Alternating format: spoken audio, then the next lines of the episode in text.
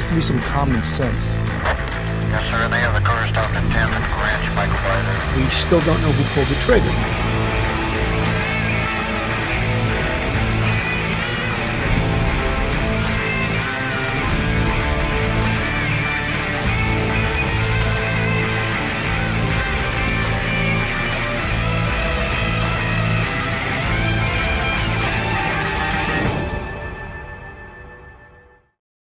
Hello, everyone, and welcome to Police Off the Cuff, Real Crime Stories. I'm your host, retired NYPD Sergeant Bill Cannon, 27-year veteran of the NYPD. It seems like this case of the escaped prisoner from Pennsylvania, a state prison in Pennsylvania, Danilo Cavalcante, has sort of caught the imagination, the attention of the entire nation. When we saw the video of him scaling that wall, and there's a little picture of it on the screen, it's just almost too hard to believe. And, you know, my thoughts were, of course, I find humor in this. Maybe if it was 2 inches shorter, his whittle legs wouldn't have been able to reach the other wall. He's only 5 foot tall as it is. But, I mean, that's like unbelievable athleticism when you think of that. Here's this guy scaling the wall. And the most egregious thing about this, and not all jokes aside, this is the same location where another inmate escaped from in May. I mean, what do you think that this search and this locking down of the town, the area being put on alert, the closing schools, what do you think the costs of this are? The real costs, not even to mention the police response, the police overtime, the investigation, the shutting down of roads, the shutting down of businesses, the inconveniences to the citizenry of this area. Just horrific. And therefore, what I'm getting at is that who was in charge of this prison when this occurred? And occurred twice. Apparently now there's an acting warden. And does that mean that he's the interim warden? But don't you think they should have, you know, put some security devices in this area, for example, maybe spikes in the wall so that someone couldn't put their hands or their feet on that wall to be able to climb up a wall like Spider-Man? Just unbelievable. Danilo Cavalcante escaped from a prison near Philadelphia on Thursday. So this is day 8, days after receiving a life sentence for murder. The police have said they've spotted him near numerous homes. 2 school districts in Pennsylvania, this is according to the New York Times, canceled classes on Tuesday as troopers searched by land and air for a convicted murderer who was spotted near residential areas after escaping from a prison near Philadelphia. The fugitive Danilo Cavalcante is 34 years old. He's a Brazilian national. He fled from the Chester County Prison on Thursday, days after he was sentenced to life in prison for first-degree murder and the April 2021 killing of his former girlfriend, who authorities said he stabbed 38 times in front of her 2 children. On Tuesday, the police expanded their search because there were several sightings just miles from the prison in Pocopson Township, and adding that a reverse 911 call had been made to residents within a 3-mile radius early on Tuesday. So this is being taken, of course, extremely, extremely seriously. Police cars and helicopters were also playing a message with the voice of Mr. Cavalcante's mother, urging him in his native Portuguese to surrender peacefully. I mean, I don't see that working. The guy's going through woods. He's sleeping in wherever he can sleep, out in the elements. I don't think the voice of his mother is going to make him surrender. Lieutenant Colonel Bivens of Pennsylvania State Police said at a news conference on Tuesday that one of the sightings of Mr. Cavalcante was probably on Monday evening when a trail camera picked up a man walking on property at Longwood Gardens, less than 3 miles south of the prison. He has obtained a backpack, a duffel, sling-type pack, and a hooded sweatshirt. You know, one of the things also is that inside that backpack, who knows what he's obtained? Has he obtained a weapon somewhere? You know, was he able to get a weapon in breaking into one of these homes?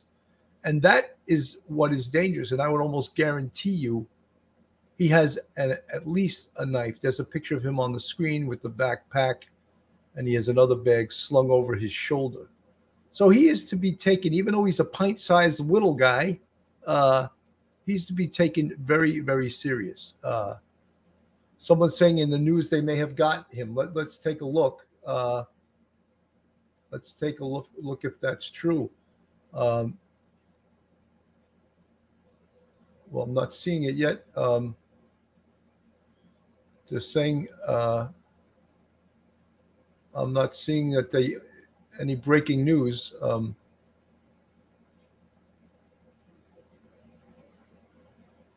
In the meantime, I'll be searching for it, but I'm not seeing it on YouTube. There's any breaking news that they have apprehended him. Here's the wanted poster of him on the screen. I keep searching, and again, I'm not seeing any breaking news. If I get news of him, in fact, that they apprehended him, I will go right to it. However, I'm not seeing that right now. No, it's not. There's nothing I see of any indication that that they've apprehended him. So I'm going to keep my report going for the day, and we're going to talk about one of the things, of course, everyone is watching, is that climb up that wall, which was no less than, you know, when you talk about an athletic feat, it was just incredible. And, you know, I've seen perps over the years do incredible things athletically that you don't think that they could accomplish. But this is just an incredible thing. And again, as I repeated before, you would think that the prison would have taken some precautions against someone escaping in the same area that the person had escaped in May. Let me play this here. 8 times in front of her 2 children. Now he has escaped from jail where he was being held, and there is fear about him being on the loose. Cavalcante escaped from the Chester County Prison last Thursday, days after he... This is unbelievable. When you watch this is no small athletic feat. I mean, how many people do you think could put their feet on a wall, their hands on a wall, and scale that wall? First of all, I think most people would be terrified to even try that. Let's watch him. Being on the loose. Cavalcante escaped from the Chester County Prison last Thursday, days after he received a life sentence, so it appears he likely has little to lose. Police have been scouring the area in southeast Pennsylvania searching for him. Cameras have captured Cavalcante at night in yards and other areas. So, folks, that is unbelievable. But what really gets me is that, again, they had a prisoner escape in May in the same location, in the same manner. Why was there no security? It beefed up security in that area, barbed wire, spikes on the wall, anything. If they know that people can do this, the walls are close enough together with their legs and their feet, and they can scale it up. Like, I mean, again, it's an incredible athletic feat, but these guys have incredible reason to want to get the hell out of that prison, you know, and they were able to do it. So when we look at that, we just shake our head and we go, wow. Could you? And also realize this guy's 5 foot tall, 120 pounds. You know, he's like a little Spider-Man, you know. He could scale things. He could fit in areas that you and I could never fit in. But he's motivated. He's a two-time murderer. He wants to get the hell out of there. He doesn't want to spend the rest of his life in prison. These are the people that they have behind bars. The lackadaisical nature of 2 escapees from this prison, one in May and one just last Thursday. Are you kidding me? You know, and of course, the first time, oh, the guard in the tower spotted it. This time he didn't. We're doing an investigation. No, the investigation belongs going up to the warden. Why didn't you secure that area more than you did? Someone escaped in May. Didn't you do a security assessment and see that was a problem over there? 2 walls so close together that a motivated inmate that's an athlete, and most of them are athletic because they got 24/7 just to do push-ups, sit-ups, wide-arm pull-ups, and all of those things and build up their body so they're motivated. Why didn't you do something about it? That's what I want to know. And when we talk about this case, this is costing millions and millions of dollars, not just for the police response. I enumerated all the costs: closing the schools, closing businesses, locking down roads, all of those things. And all because of this guy escaped from a prison with that he should never have escaped from. Just absolutely horrific. These are the most recent photos of Cavalcante from Monday night. They were captured by cameras at a botanical garden 3 miles away from the prison. Schools in the area have closed as the search continues. Officials have updated the public almost daily about the search. The photos confirm that Cavalcante has not changed his appearance, but also that he has obtained a backpack, a duffel sling type pack, and a hooded sweatshirt. Cavalcante is depicted in the photo walking north at 8:21 p.m. and then back south through the same location at 9:33 p.m. One tactic police have tried in tracking down Cavalcante, they've actually broadcast a message from helicopters from his mother, pleading with him in Portuguese to turn himself in. I don't see that working. I mean, it's very cute. His mom talking to a two-time murderer. Oh, please, Danilo, please turn yourself. What, are you kidding me? The guy's been out in the woods. Oh, he's going on his 8th day. You think he has any respect for his mother? This would be laughable if it wasn't so sad. The FBI and the U.S. Marshal Service are assisting with the search. Joining me to discuss the manhunt that's underway in Pennsylvania is someone who knows a lot about this. He is Art Roderick. He is retired from the U.S. Marshal Service, where he was the assistant director. You know, folks, just to be clear, the U.S. Marshal Service, these guys that search for these escaped prisoners, they are the best. Felony Enforcement Unit, they are the best at doing this. This is their full-time job. And I can't say anything bad. Look, I'm not saying anything bad about the police at all.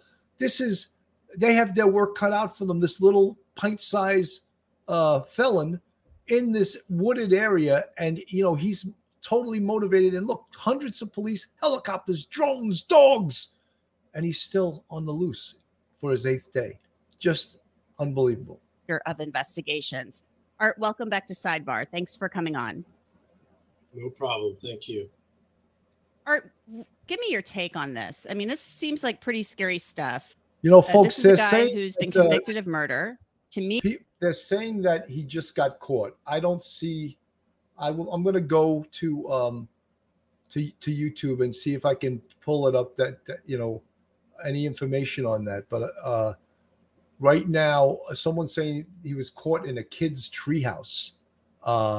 Let's see what. Let's see if I can pull it up if, in fact, that happens to be the truth. They may not have it breaking news that quickly, at least onto YouTube. And I'm gonna check it out right now and see if it's posted up there. If it's not, I'll go back to the law and crime people talking about the search for Danilo, and I'm not seeing it right now. I'll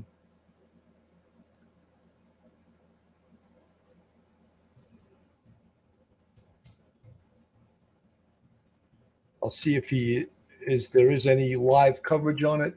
We're not, I'm not seeing it, guys. It's not up yet. And I don't doubt you folks that are it's true that he was caught, but I'm not seeing anything indicating that he was any live coverage yet. And as soon as this gets up onto YouTube, I will go right to it. However, I'm not seeing it right now. Apparently, there will probably be a live press conference if, in fact, he is and has been caught right now. Let's see. I'm not seeing it. So, folks, I'm going to go back to the law and crime thing until I get a positive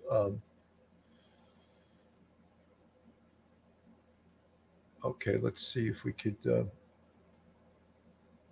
if I can get them playing at this again. Okay.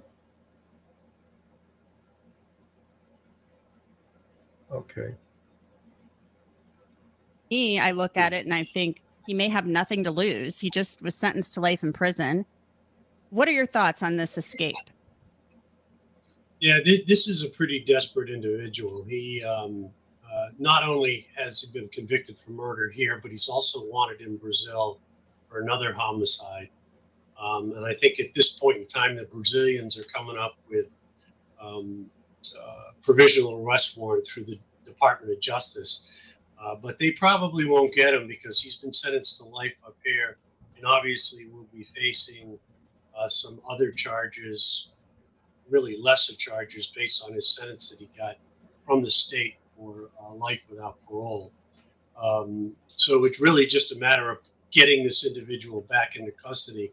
But desperation is a key at this point. He's been out almost a week at this point.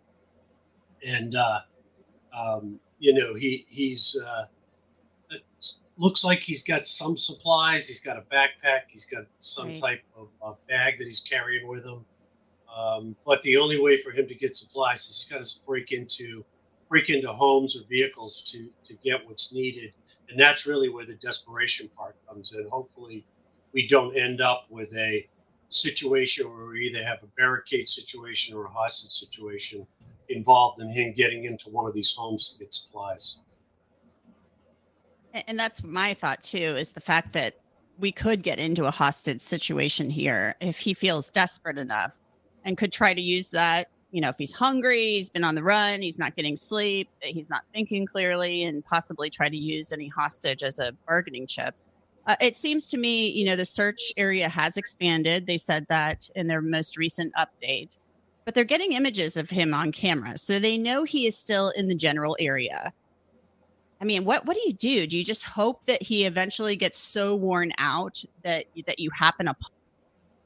You know, folks, it's a good question by Ann Gannett Levy. And the thing is the police are counting on, again, they use the term, we're stressing him. He's out there. He has to survive in the elements. The police are going home every night and getting sleep, and they're coming back out searching for him. So, yes, they need to keep stressing him, but the pressure has to be kept on. And I've mentioned numerous times. Oh, by the way, folks, that report of he was caught as bull. I have some trolls in my chat, and I just removed one of the guys who was saying he was caught. There's no truth to that. So, yeah, they got to keep stressing him. Keep the pressure on. Keep the dogs out there. Keep the searches going. Put more cameras out there, more trail cameras, because, look, they go there. They go 24/7. He can double back. And that's one of the reasons they keep protecting when they refer to that perimeter, that 2 mile square perimeter.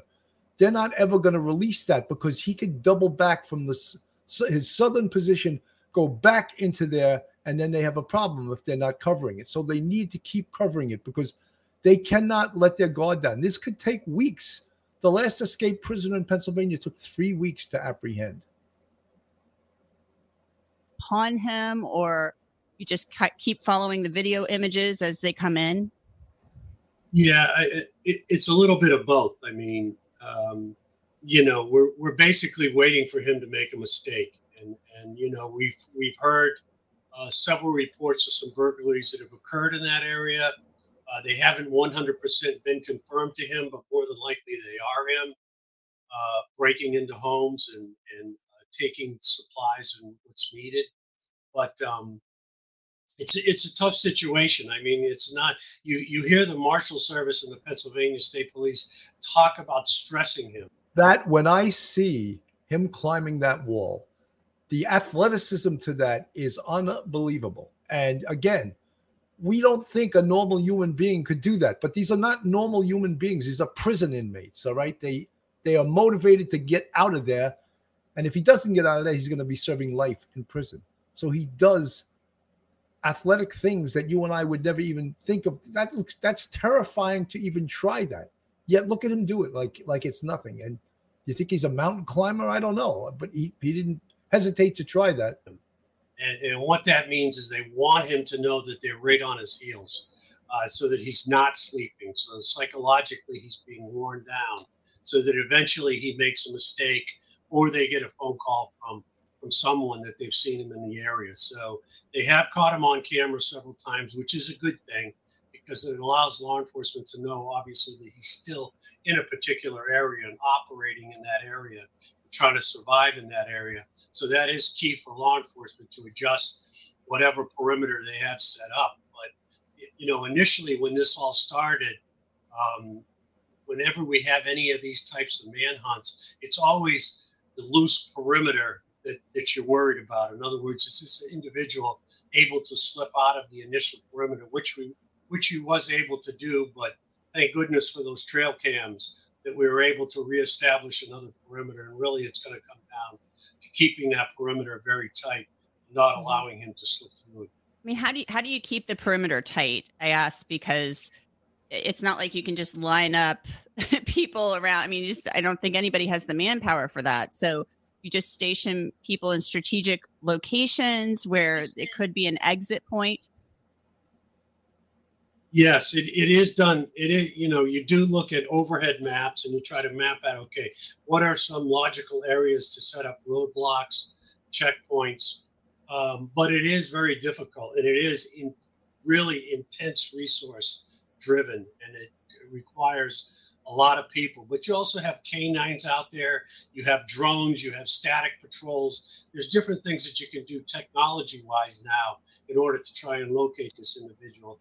And I know from the Marshal Service perspective, and having worked hundreds of these cases, you know, they know what they're doing.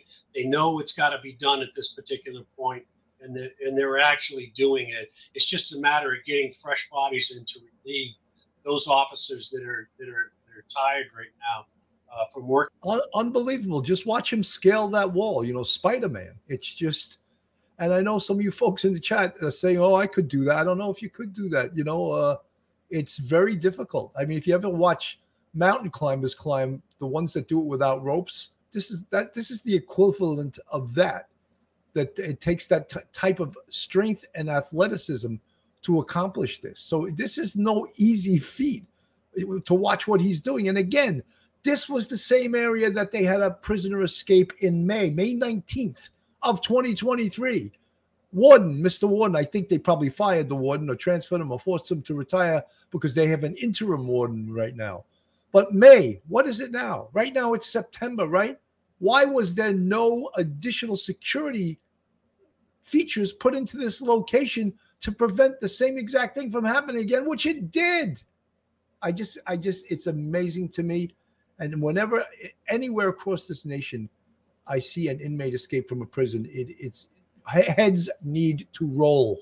That's the only way that will never happen again. Heads need to roll, you know, and from the top on down.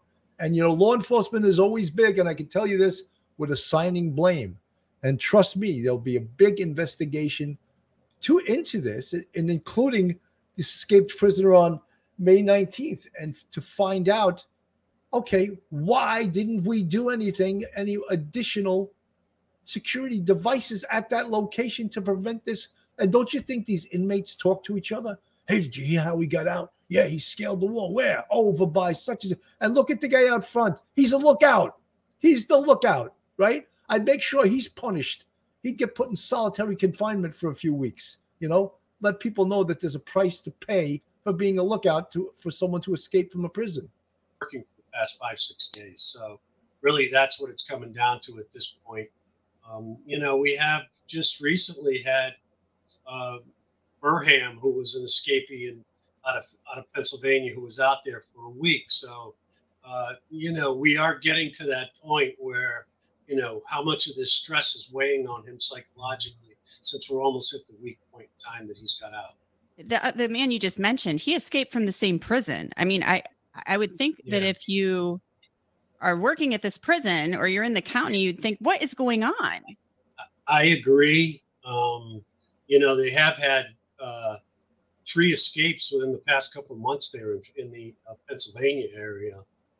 So really, they've got to go back and look at their security protocols, because mostly every single escape occurs due to human error or security protocols not being followed by corrections staff in these prisons. And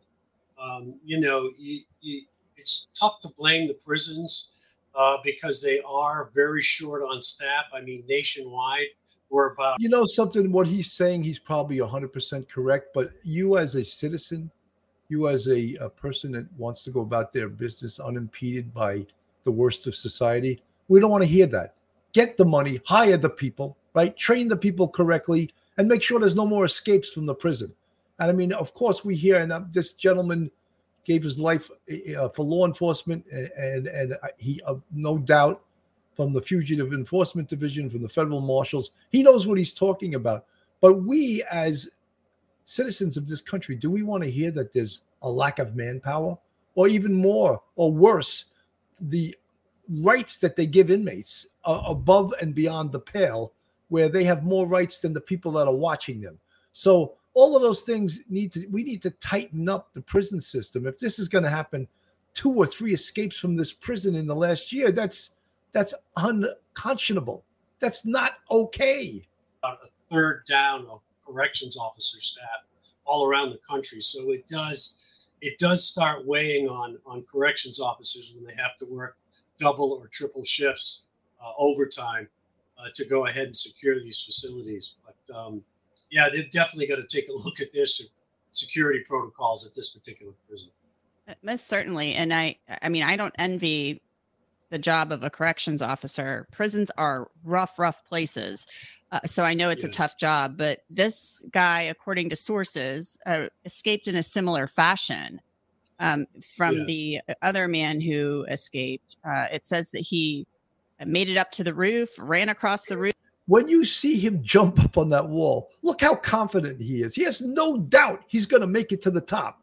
He just jumps on that wall, gets his feet behind him, and boom, he climbs up that wall like Spider-Man. It's unbelievable. Like, guaranteed he's practiced this. You know, he's done dry runs and was confident, oh, there's no doubt I'm going to make it to the roof. Then I have to think of where I'm going to go after that. But the way he approaches that wall, the way he jumps up on that wall, it was like he worked for Ringling Brothers and Barnum and Bailey Circus. He was a trapeze artist. Unbelievable. Roof and then scaled down to a less secure area of the prison, was able to get out that way. So it's almost like they're trading secrets in there. Right, which is occurs quite a bit, by the way. That does occur inside prisons. I mean, information, intelligence is shared among prisoners about what the guard shifts look like. I mean, they really have all the time in their hands to plan the escape. I mean, really, most escapes are done in 3 phases. First one being the plan and the second one being execution. And usually those 2 phases are what the inmate has control over. What he doesn't have, or he or she does not have control over, is once they actually break out. And that's the toughest part of any escape plan is okay, now once I'm out, how do I get out of the area? And apparently this particular individual really didn't have a great plan for getting outside. So really, it's going to come down to keeping that perimeter tight to make sure he's within the target area so that they can keep concentrating on searching homes and getting phone calls from residents in that particular target. You know, folks, some of the people in the chat are making great points. Yeah.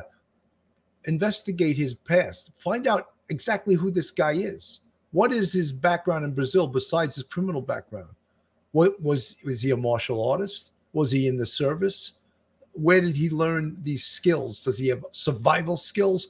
All of those things are part of the intelligence aspect on this prisoner, on an escaped prisoner. And all of those things, the police, the Pennsylvania State Police, the FBI, the Fugitive Enforcement Division, U.S. Marshals, all of them should know this stuff right now. And I'm sure they do.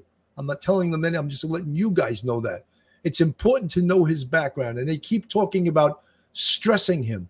This is going on the 8th day he's been in the woods. He's been out there for 8 days. How stressful do you think that is?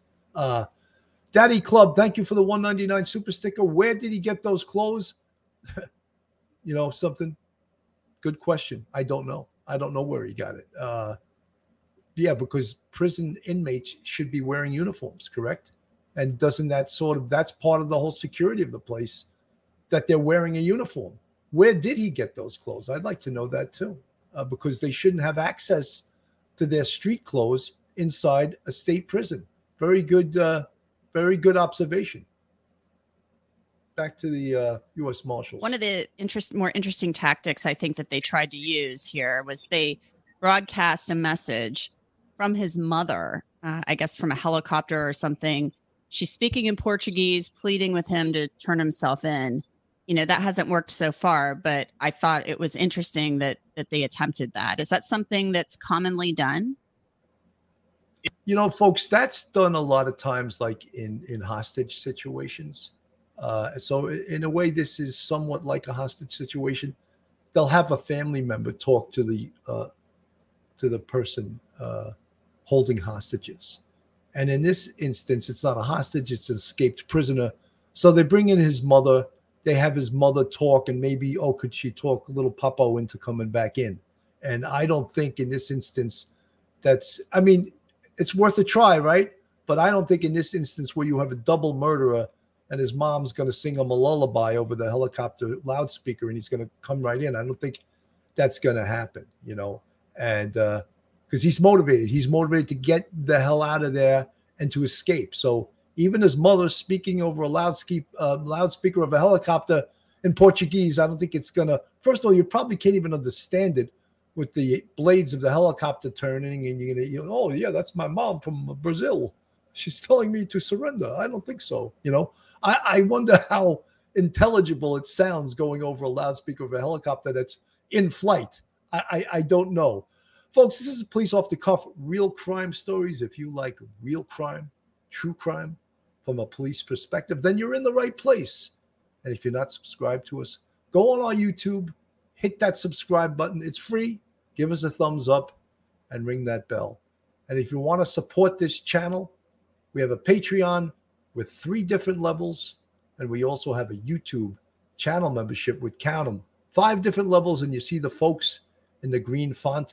They're part of our YouTube family, our friends, our subscribers, and we really appreciate them as being part of the Police Off the Cuff Real Crime Stories family. Let's get back to law and crime and the U.S. Marshals. It is, but it's also very much based on the relationship, the family relationship. The last thing you want to do is bring in an antagonist into the situation. So apparently. Yeah, exactly. What if he hates his mother? They should really check that out before they put mama on the loudspeaker. Oh, no. It turns out he hates his mother. You know, I'm sure they checked into that, or else that would have been the stupidest thing they could have possibly done, is putting her over the helicopter loudspeaker. If it turns out he didn't care for his mother. This individual and his mother must have had a good relationship, because that's what they tried. I mean, we have done this in the past where we've brought family members in to plead for an individual to give themselves up. It's not unusual. What's unusual here is they're broadcasting this out over loudspeakers from vehicles and aircraft, from helicopters. So that is a unique take, but we've used family members in the past to try to get individuals to surrender. Well, Art, thank you so much for joining us. Art Roderick, retired U.S. Marshals, Assistant Director of Investigations. We really appreciate your time. That was quite informative. Great U.S. Marshals representative. You know, folks, what I have spoken about numerous times in regards to this case is the fear that he takes someone else's life while he's on the run here. And of course, I brought this up before, but we had that horrific case in Texas last year. And that was a escaped prisoner named Gonzalo Lopez, who was serving 2 life terms. And somehow he was being transported in a prisoner van with a bunch of other prisoners.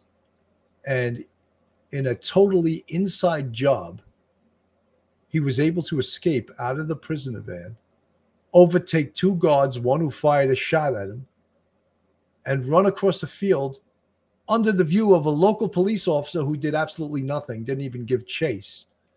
He escaped into the woods. From the very moment this occurred, and again on the screen right now is Gonzalo Lopez, from the very moment that Gonzalo Lopez escaped, it just showed the utmost incompetence with that particular correctional system in Texas. And then they had this public relations guy who was the talking head for corrections, who sounded like Baghdad Bob. He was clueless, you know. And they were, oh, we're going to find him. He couldn't have gotten far, blah, blah, blah, blah. And then a week or two later, he's still out there. And they're like, we think he fled the area. It's probably safe to come back in. Probably safe to come back into the area because he's long gone. Oh, really? So what happens? What happens? A family of five on a hunting trip into their empty hunting cabin goes back into the area and is murdered by this savage. He kills a family of five. This is an escape, just to enumerate how dangerous these individuals are. On the screen, Gonzalo Lopez. He killed a family of five. And all of this, of course, why I get emotional and angry with this stuff, because all of that should have never happened. From the minute he escaped as an inside job with the help of other people, no doubt from the prison, no doubt the incompetence of security guards, the incompetence of the system, of how he was transported. Oh, really? We're transporting this two-time lifer. Okay. Was everyone searched before they went on this bus? How was he able to acquire a tool in which he broke out of his shackles with on the bus? How did that happen? You know, how was he able to overtake the driver, who also was armed? Why didn't the driver shoot him? And then another guy in the back fired a round from a shotgun, and as he ran across a field and escaped. And then ultimately the incompetence of these people cost a family, kids too, with their grandfather. Five people were murdered by this guy. There is his ugly face up on the screen. Luckily, and there's no luck and there's nothing happy about this, he was killed by the Fugitive Enforcement Division. He thought he was going to get in a gunfight with the A-team, and he wound up coming in second place. And when you come in second place in a gunfight, you're not a winner, you know, absolutely not a winner at all. And that's why I fear that something like that could happen in this case. And we pray that he gets caught before that nothing like that could happen in this case. But, you know, you never know. You never know, because the longer he's out there, the more desperate he gets, and the more that he has the potential to do this. And we know he's capable of committing murder because he's already committed two of them. It was 24 hours ago. And that is when a resident saw him, a heavy police response forwarded, and then, once again, he eluded police. Now, the 7 days of searching here has really taken its toll not only on residents, but law enforcement here. We can tell you a police canine search dog suffered a heat-related injury. We believe it was heat stroke, and that canine is hospitalized in the mid-90-degree heat here in the Philadelphia area while searching. Residents here also noticing a couple tonight showing up at a command post to bring crews drinks to thank them for their help.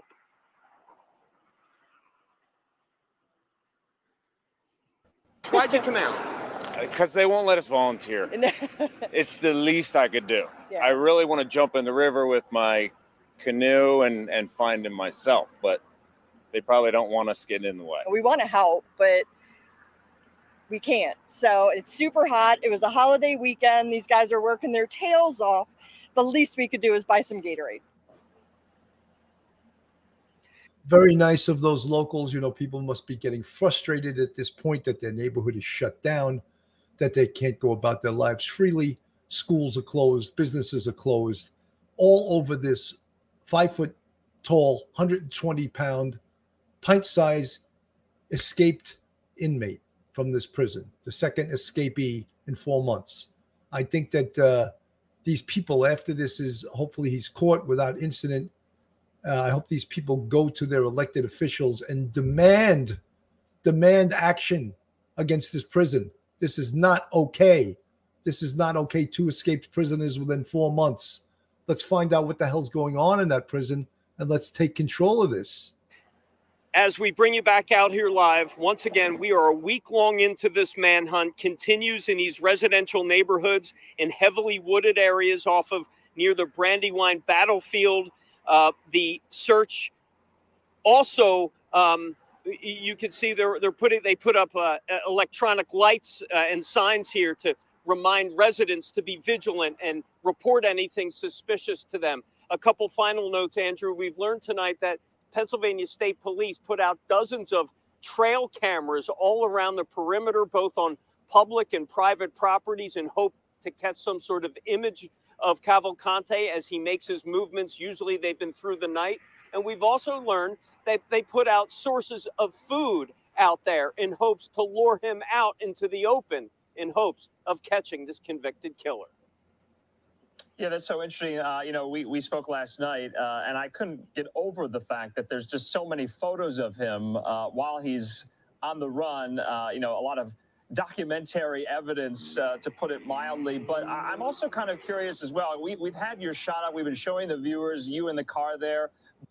Wendy Kraft, I'm just going to put you, Wendy Kraft, I think he's just trying to get away. He's not confronting people.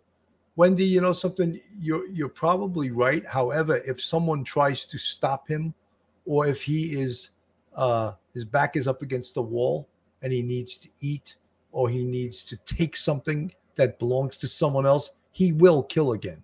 And that's what's dangerous about this. And so I agree, he is trying to get away, but he will do whatever he has to do to get away. And that includes killing whoever he has to do, whoever he has to kill. And you know something, as I said earlier on with Gonzalo Lopez, he wasn't out there specifically to kill anybody, but he killed 5 people because that's what he does. He's a convicted murderer. And so is this guy. So to just say that, he just wants to get away, he just wants to be free. Well, guess what? He's not going to ever be free. And, that's the danger. And that's why people in law enforcement, their assignment is to get him, to capture him, and keep the pressure on to stress him. And that's what they're trying to do. Going from search location to search location, do you get the sense from law enforcement officials that, they're just following all these leads wherever they take them? Are they flying blind? Do they have some confidence that they are any closer to nabbing him? Yeah, I just don't know.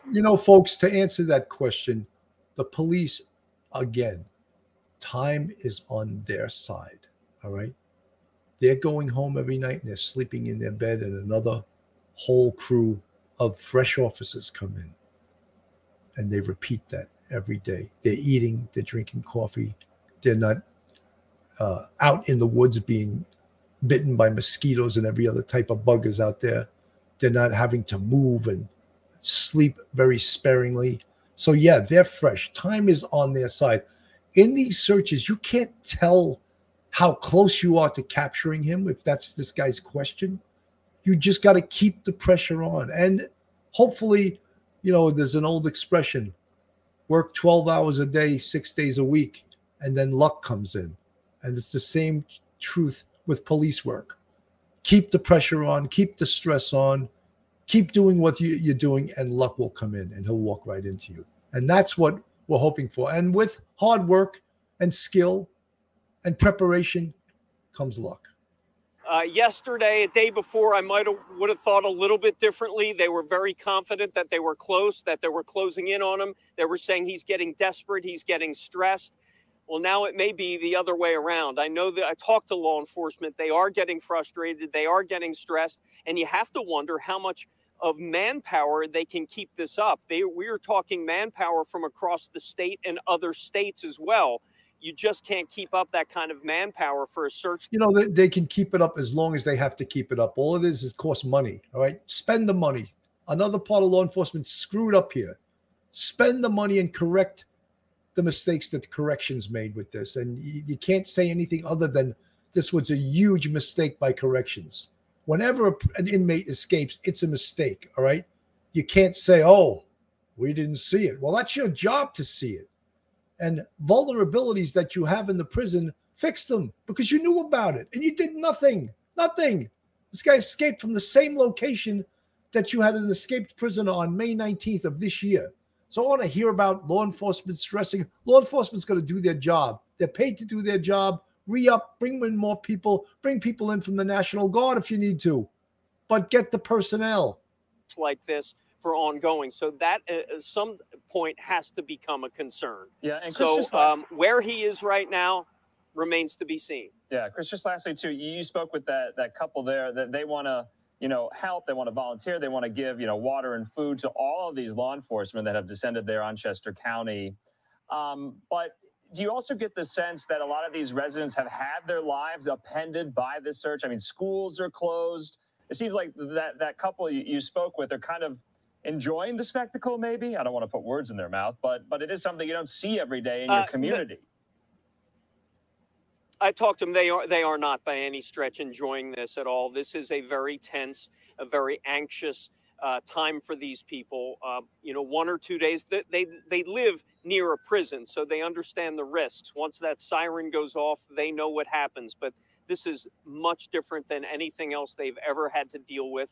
There are many, it's been on a week of sleepless nights, and out of the blue, you see law enforcement with night goggles and tactical gear going through your front and backyards in the middle of the night. That is unnerving. So people here are just ready for this thing to be over. All right, Chris O'Connell there live for us in Chester County. We do appreciate your reporting, Chris. Thanks so much. Talk again. Thanks, Andrew. Okay, I want to put up a tweet that we got from Chris O'Connell earlier today with some more details. Of course, Chris there reported to us, law enforcement canine suffered a heat-related injury during the search and is hospitalized. Well, we also know that there was that confirmed sighting of Cavalcante on Chandler Road in Pennsbury Township last night. And now we know the reward for capture increased to $20,000. I want to also put this up from the Pennsylvania State Police as well with these photos here. They say the reward total for information that leads to the capture of Danilo Cavalcante has been increased to $20,000. Call 911 immediately with any sightings or suspicious activity. He's believed to be in the perimeter of Routes 926 and 52, Hillendale Road and Creek Road. In the meantime, let's continue listening in to that update we got today from Pennsylvania State Police, from Chester County officials.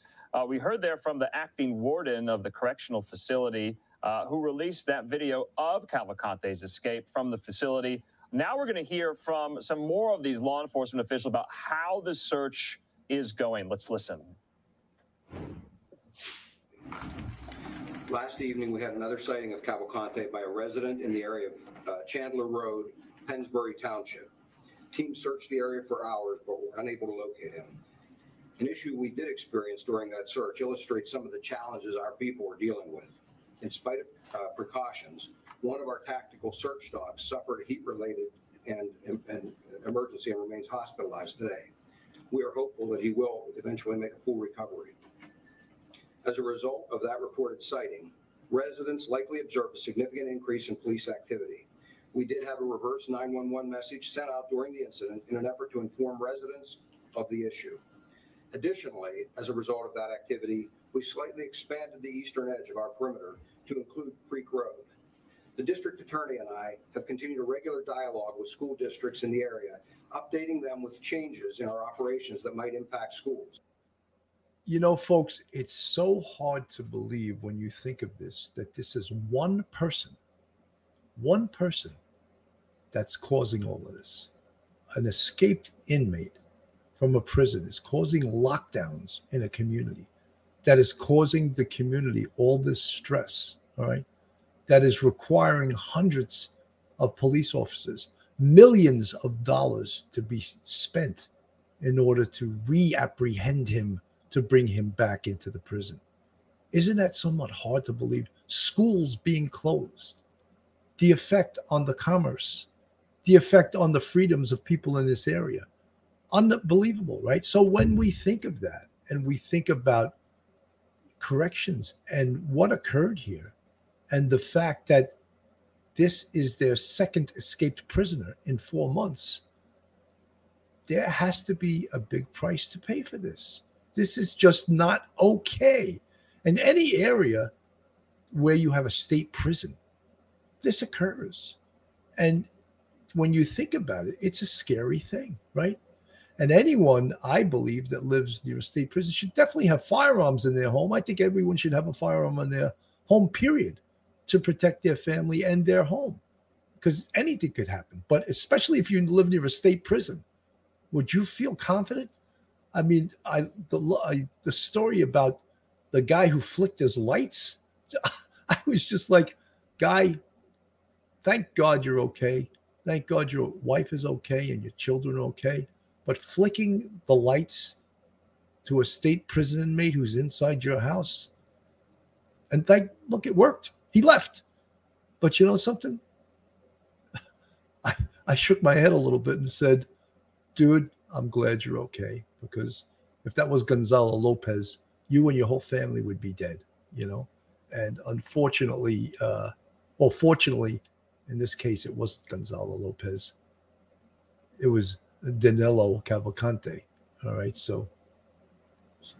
As this operation unfolded late last night, the Unionville-Chadds Ford and Kennett Consolidated School Districts made a decision to close schools.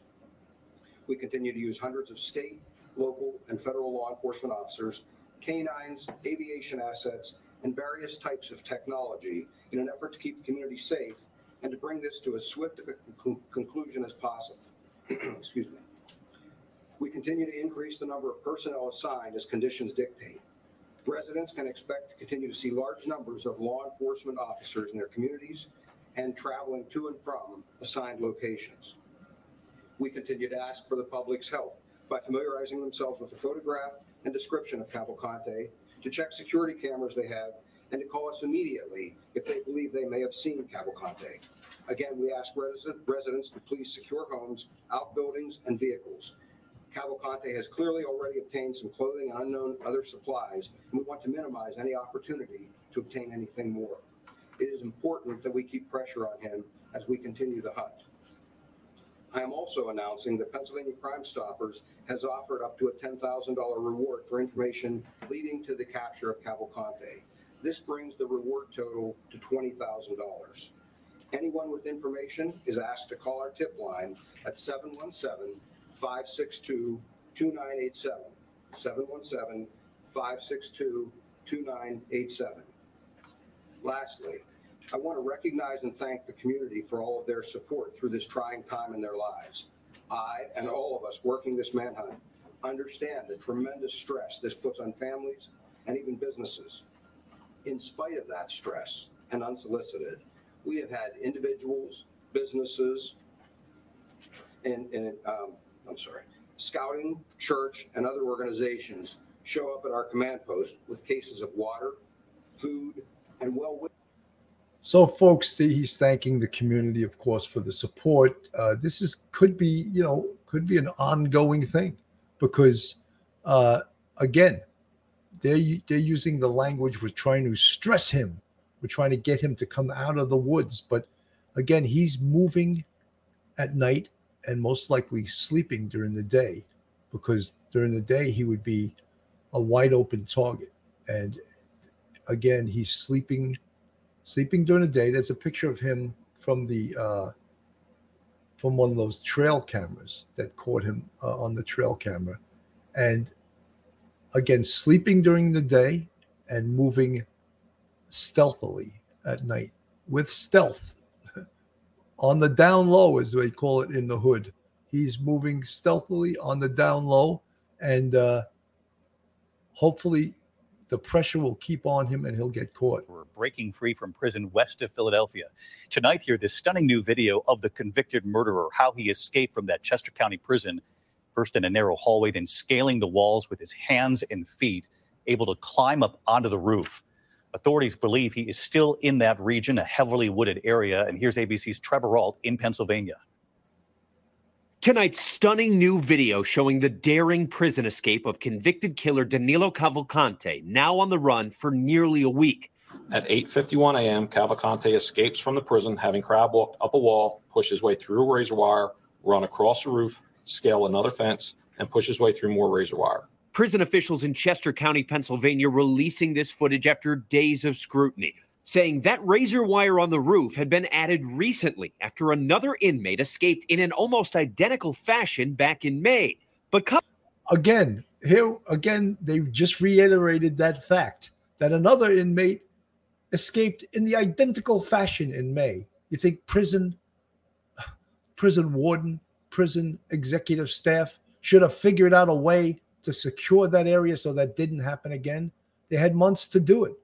Were they awaiting the approval of the barbed wire they ordered? I don't know. The bureaucracy, is that what came in the way? But look, this guy escaped the same way. You think prison inmates don't talk to each other? Hey, you know how so-and-so escaped? Yeah, he crab walked off that wall when that section over blah, blah, blah. Of course. And then another guy tries it because, again, they are motivated. They are motivated to get the hell out of the prison, right? And they will do whatever they have to do, which he just showed you he did. This is unbelievable. Cavalcante was able to slip through that wire Thursday, somehow evading notice of an observation tower guard. At 9:45 a.m., officers on Cavalcante's block notify Central Control of a missing inmate, and they conduct a special count. That was nearly an hour after he scaled that wall, and prison staff didn't sound the public escape alarm or notify 911 until 10:01 a.m., 16 minutes after they realized he was missing. Authorities say overnight, Cavalcante was spotted for the seventh time. Law enforcement swarming the area, but still unable to find him in the dense woods. Everything that I'm able to see, the various sightings that we've had, other aspects of this investigation lead me to believe that he is still there in that area. Sources tell ABC News the extreme heat is hindering the search, making it much harder for authorities to locate body temperature signals from their helicopters above. But authorities say they won't let up. It is important that we keep pressure on him as we continue the hunt. So let's bring in Trevor Ault live in Pennsylvania again tonight. Chester County officials, Trevor, are facing tough questions tonight about how the convicted murderer was able to escape. We saw that video there you just reported on. They've been warned about this prison? That's right, David, especially after that first prison break in May. But the acting warden says outside security consultants told them adding that razor wire to the roof would prevent an escape like this from happening again. You know something? You are in the prison business. Outside vendors do not dictate to you how you secure a location. You are supposed to be an expert. I don't want to hear him blaming on outside. They assured us that the razor wire would. Well, you know something? Maybe there should have been some spikes on the wall or something so this type of escape couldn't occur. You had the warning. They're able to do it. They're motivated. Do something about it. Razor wire didn't work. Twice it didn't work. And you're just adding, you know what they say is lunacy, right? When you keep doing the same thing and you expect different results, that's the definition of insanity. And this is insanity because here you got a two-time murderer escape into the community because the prison officials didn't secure a location where someone else had already escaped from. Please, I want to hear these excuses. That obviously wasn't the case. And now that tower guard who didn't see or report Cavalcante's escape is now on administrative leave. David. Trevor Ault, live in Pennsylvania tonight. Trevor, thank you. Unbelievable, right? And you know, when we hear these stories and we see them, we shudder because, you know, every state has state prisons. And not just a state prison, New York has about 50 or 60 of them, you know, and in all these little small communities upstate New York in lesser populated areas. But just think of that. And, you know, folks, I just wanted to mention, though, this today is obviously the 7th of September. 9/11 is just a few days away. This year will be the 22nd year anniversary of the attacks on the World Trade Center. And I thought about when they talked about the canine in this case that suffered, was actually hospitalized and had dehydration and heat prostration.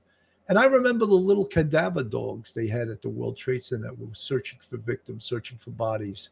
And many of them got hurt with their little paws, and they would have little booties on their paws. And I just wanted to mention that I'm a 9/11 first responder, the way most anyone that was on the NYPD during those days. I'm not trying to ask for a badge of courage, but I was a 9/11 responder, Duty Ron, straight out of Brooklyn, Phil Grimaldi, Mike Geary. We all were 9/11 first responders. I just want to mention that this 9/11 is the 22nd anniversary, and for the people who lost loved ones, it doesn't get any easier. It's just as raw as the day it happened.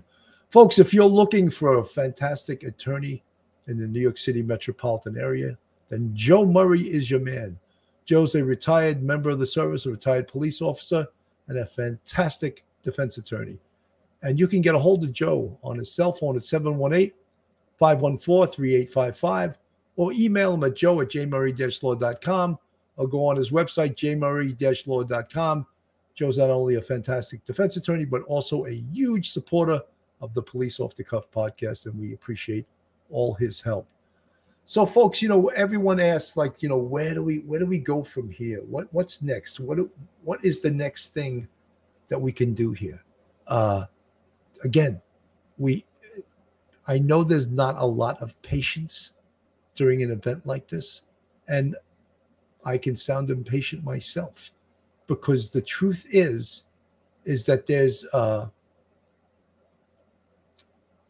a lot of people out there that live in this area that are afraid, that can't go about their every normal day life. And they have an escaped prison inmate out there who's on the loose. And until he's caught, there's not a lot they can do. You know, there's not a lot they can do about going about their life. And that's why, you know, they talk about what's stressing him. Let's get him stressed. Let's keep him out there. Let's keep the pressure on. Of course, that's what we got to do. Keep the pressure on. Keep stressing him. Here's this wanted inmate for escape and homicide, Danilo Cavalcante, and 5 foot tall, 120 pounds. And we all know how he looks. We all know that this is not going away until he's caught. The pressure will not go away until we have him back in handcuffs and back where he belongs, inside that state prison. And that then and only then can the folks that live in this area maybe rest a little bit and go back to their normal day lives. Officers released new images of Danilo Cavalcante after he was spotted last night on a trail at Longwood Gardens. That means he slipped past their search perimeter. Tonight, the search zone has widened and more federal authorities have been brought in. Tuesday night, Rick is off. I'm Shari Williams, and the big story on Action News tonight is the heightened manhunt for a dangerous convict who's managed to evade authorities now for 6 days. Action News reporter Annie McCormick, she's live for us now in Pocopson Township with the very latest developments. Annie. And Shari, right now we're at the intersection of Pocopson Road and also Brinton's Bridge Road, and you can see the state police presence behind me. In fact, there's still a number of road closures all across this area as that search does continue. Well, today, state police gave us a little bit of insight into how difficult the search has been, in particular because of the thick brush that they have to navigate around. Well, today they got additional assistance from federal authorities, including agents from the FBI and Customs and Border Patrol.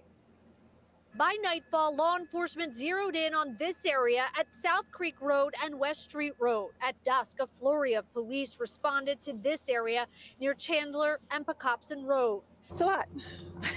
Hope they catch him this time. Just last night, these images were captured on Longwood Gardens trail camera. Authorities positively identified the man in the photos as 34-year-old Danilo Cavalcante. He is now carrying a backpack, duffel bag, and was seen wearing a sweatshirt. Police secure homes, outbuildings, and vehicles.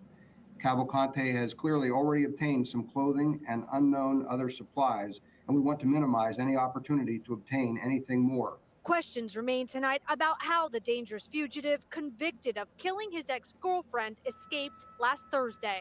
Law enforcement sources say one of a few possibilities they are investigating is Cavalcante escaped by scaling a prison wall and accessing the roof.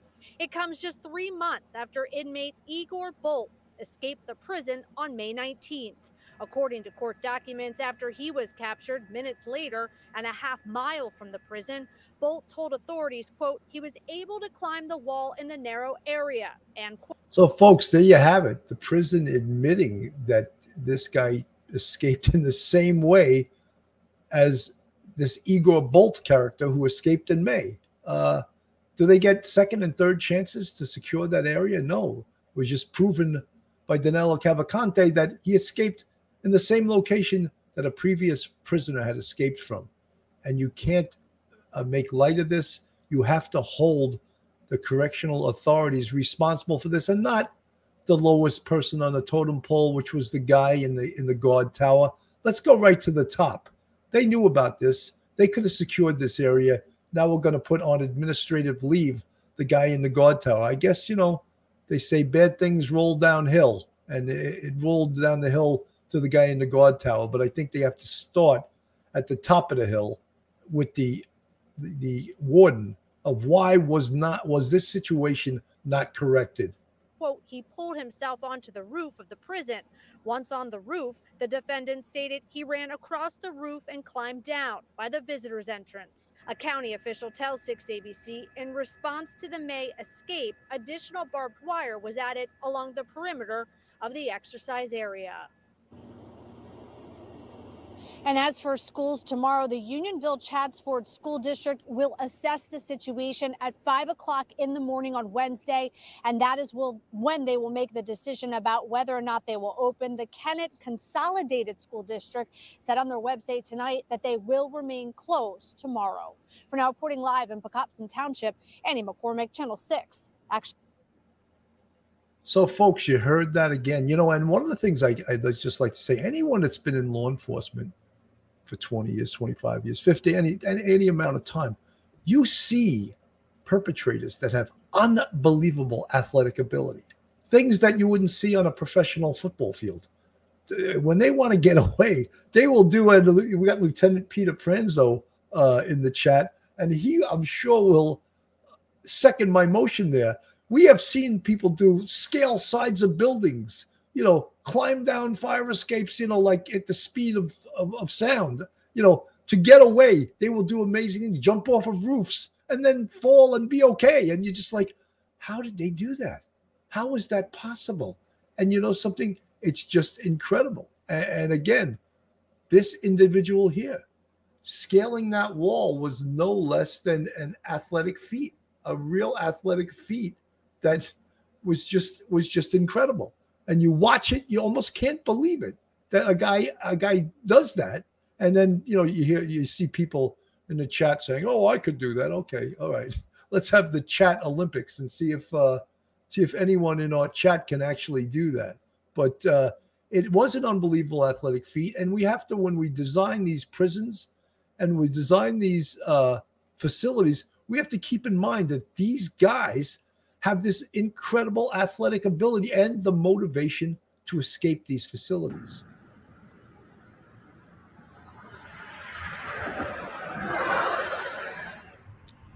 I'm on Route 1 South, 4 miles from Longwood Gardens. And there are police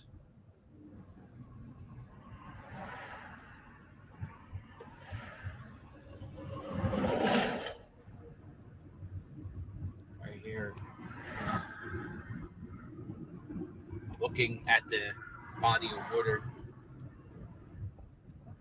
There was a sighting of the escaped convict on a trail cam at Longwood Gardens, which is like it's like a botanical place where you can look at plants and stuff.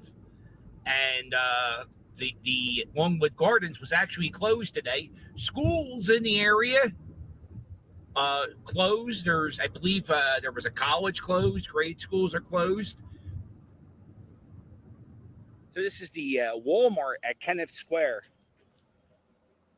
So, folks, you can get an idea of how large the area is by seeing people driving around through the search area. And it's it's a large area to search and to secure.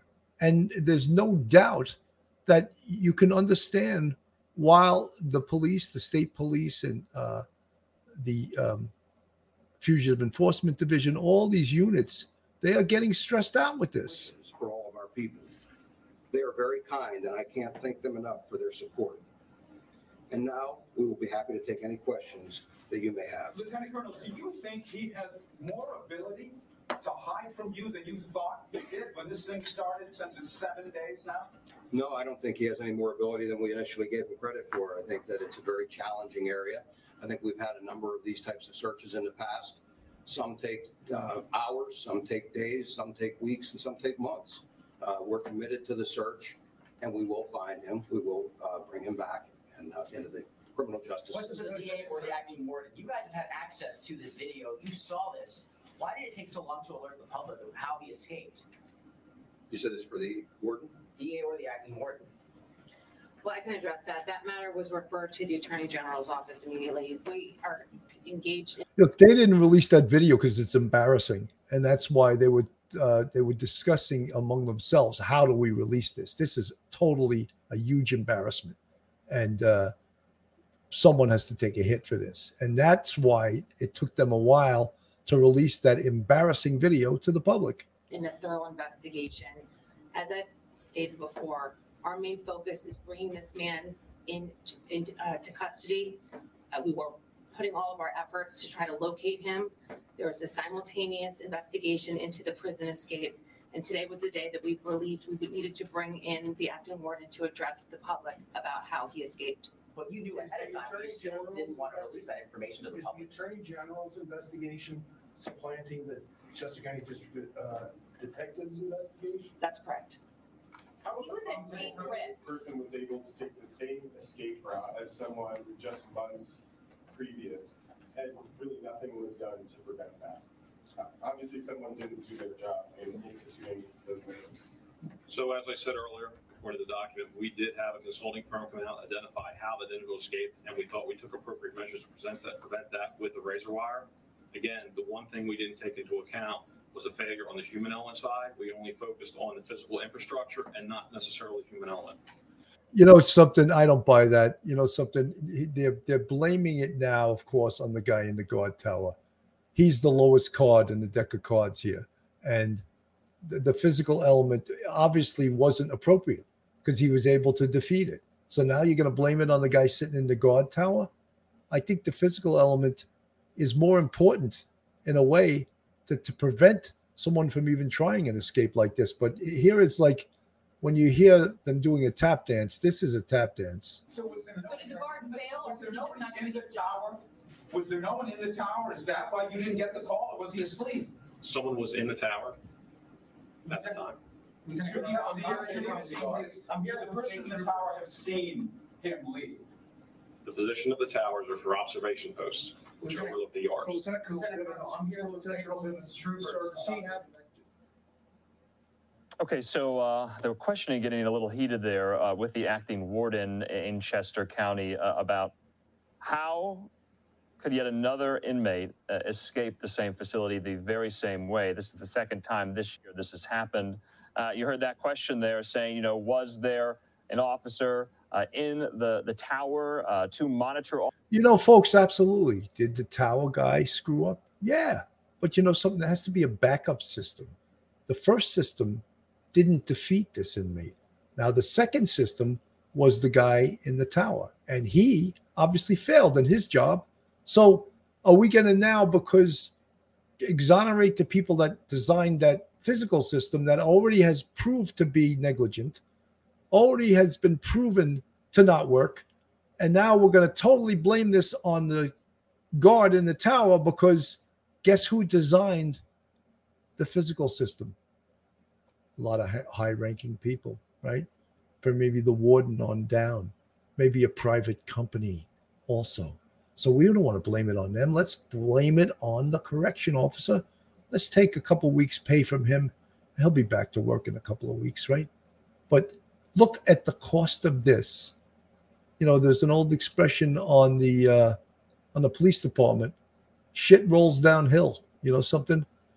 And it shows there they're trying to roll it downhill just to go after this correction officer. I think it's a systemic problem. It goes right from the top. And you could see that acting warden is doing a little bit of a Fred Astaire tap dance. And it's a little bit, I don't like it. I don't like hearing it. All this, the acting warden said, yes, there was. And so let's kind of walk back. Let's go back a little about how we got here, the timeline. Remember, we're going into day 8 since Cavalcante has been on the run. And so we're going to hear from Fox 29 in Philadelphia yet again. Steve Keeley there has a great timeline of that previous incident earlier this spring, that inmate escaping the very, very same way that we all have now seen Danilo Cavalcante kind of crab walk up the wall, get on the roof, and escape. Here's Steve Keeley's report. The weather and the pizza aren't the only hot things around here. So are some very angry neighbors after both seeing and hearing how this escape happened 6 days ago and then learning that a prior escape happened the same way. It's incredible. Chester County Prison surveillance video showed how Danilo Cavalcante escaped. It was after 8:33 in the morning during inmate exercise time. At 8:51, while other inmates are seen around the corner from the door to the exercise yard, Cavalcante, at just 5 feet tall, was able to put his hands and feet against the... You know something? Someone raised the question before. Why is he not in a prison uniform? And the thing is, how about the lookout? That's not a prison uniform either. He's got no shirt on and he's got gray sweatpants. Obviously, I would look into that too as a failure of the prison system. Let's get them in their orange jumpsuits and make them wear that. And I know there's some states and some places that have filed, ACLU has filed lawsuits saying, oh, well, at least for jails, they're not convicted. You can't make them wear uniforms. So I wonder if that could be a problem in some of these state prisons also, that some of these prisoner rights groups file suit that they shouldn't have to wear these orange jumpsuits. I wonder. But as you see, both of these, the lookout and the escapee, are not wearing uniforms. Two walls leading to that prison door and climb up onto the prison roof. From there, it was over to a prison yard that, for some still unsaid reason, was not being watched like it was supposed to by a guard in a prison tower, who did not see Cavalcante on the roof or jump down from it and then over prison fences with razor wire on top. Prison officials realized an inmate was missing at 9:45, and at 9:50, the prison was put on lockdown. 10 minutes later, the public escape siren sounded and the 911 call center notified. On May 19th, another inmate had also got up on the roof the same way. But that time, the tower guard did spot him, and the inmate was caught within 5 minutes. And then after that, extra security measures were added. In the escape of Cavalcante, the tower officer did not observe nor report the escape.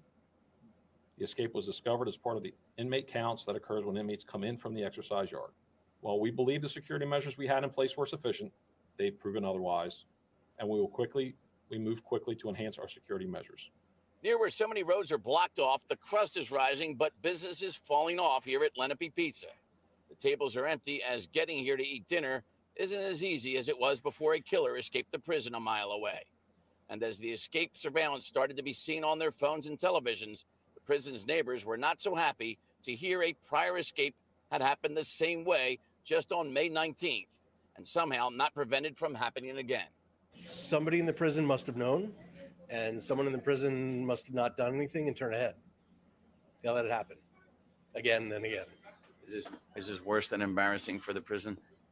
It should be. They should be ashamed of themselves. It can't happen again. It cannot happen. Parents around here now say life is just day to day as this search goes on. They go to bed each night hearing that schools are open tomorrow, then learning at a 5 a.m. alert, nope, schools are closed again today as a precaution. So they have another day of being both babysitter and lookout for a kid-sized killer. In Westchester, Steve Keeley, Fox 29 News. So, folks, you hear there's the community. The community is stressing. You know, the police are talking about stressing out Danilo Cavalcante. But really what's being stressed now more than anything is the community. I think they're getting sort of sick and tired of this. It's definitely weighing on the community. And every time I see that that athletic climb up that wall, it just raises the specter of that it was done before and they did nothing about it. They didn't take the necessary precautions to stop this from ever happening again. Take a look at this video showing him using his hands and feet to climb the walls was released just yesterday. He made his way through razor wire to break free. Chief investigative reporter Joe Holden is live in Pocopson Township, where frustration is just boiling over there. Joe, good afternoon. Hi, John. Yeah, good afternoon to you. It has been a full week. Hard to believe the time has passed since Danilo Cavalcante made and completed a spider-like climb up prison walls and literally climbed out of the facility in Chester County. As you've mentioned, frustration is mounting with homeowners and business owners. What is taking so long to capture this fugitive from justice? We're expecting some more information from officials this afternoon. They've called for a 3 o'clock news conference, but it is that video that is certainly stunning of this escape, at least the very origin of the escape. It shows him scaling the prison walls to get to the roof. Officials yesterday said it does not appear Cavalcante had assistance from any other inmates. We're told all posts in the prison were manned, including a watchtower. But an acting warden said for some reason the guard there in that watchtower did not see Danilo Cavalcante escaping, nor did he report it. That person is now on administrative leave. Meanwhile, Cavalcante remains on the loose with hundreds of law enforcement officers after him. A federal law enforcement source a short time ago told me there were no credible sightings overnight captured on video. The search grid or perimeter has shifted in an eastern direction, now including westernmost parts of Delaware County, touching the Chadds Ford area. Because of that, some schools in Kennett Square and Pocopson reopened since they're no longer in the middle of the search area. State police yesterday said they were wearing Cavalcante down. As one of the law enforcement officers out there, it's hard enough for them navigating in this terrain, in this hot, humid weather. But imagine if you're being hunted. It adds a whole different level of stress. And we're back live. You see many of the state police troopers behind me. There's one on the other side of the camera, and there's one on the other side of Pocopson Road at the same places they were yesterday. Take it back a full week, even though the search area has migrated in an eastern direction. Many of the areas, just looking at road closures, still manned by state police troopers. One thing about the survival tactic in all of this is that state police shared with us yesterday that they learned information that Danilo Cavalcante was familiar from his native country of Brazil with being out in rugged terrain and wooded areas. So if that suggests anything, he's been able to endure for this period of time, and they're still looking at unsolved burglaries as a possibility as how he's been able to obtain some of what we've seen him in video carrying. That is the latest. We're live in Pocopson Township. This is Joe Holden, CBS News, Philadelphia. So, folks, that's where we are today on this case. If there's any updates in regards to his eventual, hopefully, capture, we hope to hear any day or any time now that he was captured, and we're all sort of in agreement that this is overdue. And folks, if you're new to this channel today and you're not subscribed to Police Off the Cuff Real Crime Stories, go on our YouTube, hit that subscribe button, and give us a thumbs up. That's Police and Real Crime Stories from a police perspective, and we'd appreciate you if you join our family here, our friends, our family, our subscribers. Police Off the Cuff Real Crime Stories. That's our show for today on the search for Danilo Cavalcante, and when we get any kind of updates, we'll give it to you as soon as we have them. Have a great day, everyone, and God bless. One episode.